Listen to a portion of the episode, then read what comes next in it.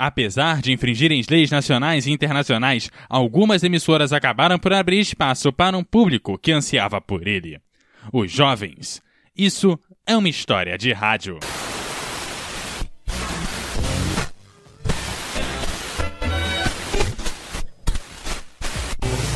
História de rádio. Ao final dos anos de 1950, na Itália, na Bélgica, na Holanda, na França, no Reino Unido e mais uma série de países, a rádio era um monopólio do Estado e seus programas não tinham publicidade e se dirigiam a um público majoritariamente adulto. Mas em 1958 as coisas começavam a mudar. Aliás, dizem que a primeira rádio pirata a operar de forma regular foi a Rádio Mercur, situada no estreito entre a Suécia e a Dinamarca. Pouco depois, chegou uma das mais importantes, a Rádio Verônica, que começou a transmitir a partir da Holanda em 1960. Porém, o objetivo era chegar na Inglaterra, local que tinha a cena musical mais importante do mundo. Naquela época, a BBC somente transmitia duas horas por semana de música pop. Mas em 1964, várias emissoras iriam mudar toda a definição de rádio, entre elas a Rádio Atlanta, a Rádio Carolina, a Rádio City e a Radio London.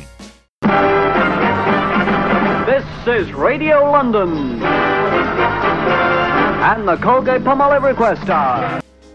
A maioria dessas rádios transmitiam através de barcos ancorados em águas internacionais e com bandeiras de países não europeus, para burlar os monopólios existentes. Daí o nome Piratas. Pequenas lanchas encarregavam de levar os sofrimentos da rádio, que incluíam comida, discos, locutores, produtores e ainda combustível para alimentar os geradores, muitas vezes desafiando a guarda costeira e o mau tempo.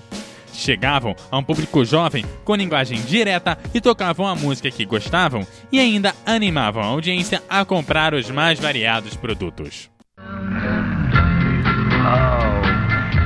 The meaning behind these words. I mean, have you ever heard such meaning as dum dum dum dum dee doo wah, whoa whoa, whoa yeah yeah? Well, it gives me a certain feeling. Assim, estava sendo importado o um modelo americano de se fazer rádio, baseado em música e publicidade. Pode não parecer, mas o negócio era lucrativo. Segundo o registro, a Radio Columbia lucrava 100 mil dólares ao mês e a Radio London 250 mil.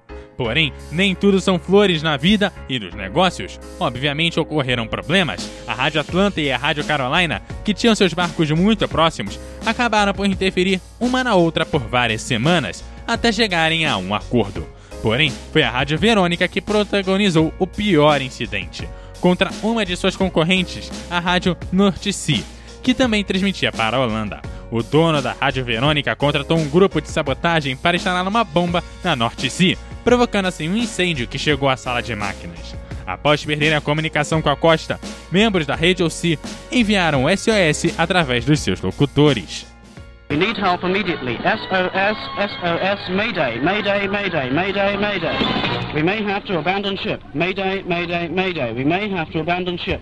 O medo dos tripulantes era sair das águas internacionais e entrar nas águas holandesas, gerando o confisco de equipamentos e do barco, deixando assim o caminho livre para a Radio Verônica. No final, o barco permaneceu em águas internacionais, o culpado foi encontrado e não houve nenhuma vítima no incidente, além das transmissões continuarem normalmente. Fato é que as rádios piratas tinham público e anunciantes, mas também havia quem gostaria de tirá-las do ar. Dessa forma, foram feitos vários acordos nacionais e internacionais. Na Inglaterra, foi a Lei de Infrações Marítimas, que entrou em vigor em 1967. As emissoras, claro, protestaram pedindo inclusive que seus ouvintes enviassem cartas ao primeiro-ministro, mas uma a uma as rádios foram desaparecendo.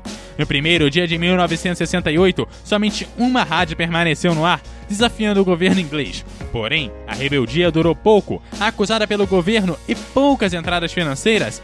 No dia 3 de março de 1968, a Rádio Carolina acabou por encerrar seus trabalhos. O silêncio delas pelo mundo, no entanto, ainda não era total. Algumas permaneceram no ar, como foi o caso da Rede Verônica na Holanda. Como também não foi um silêncio definitivo, pois algumas delas voltaram ao ar. Hoje, são consideradas piratas todas as rádios sem concessão do governo para operar em determinado território. Você está ouvindo o CoutoCast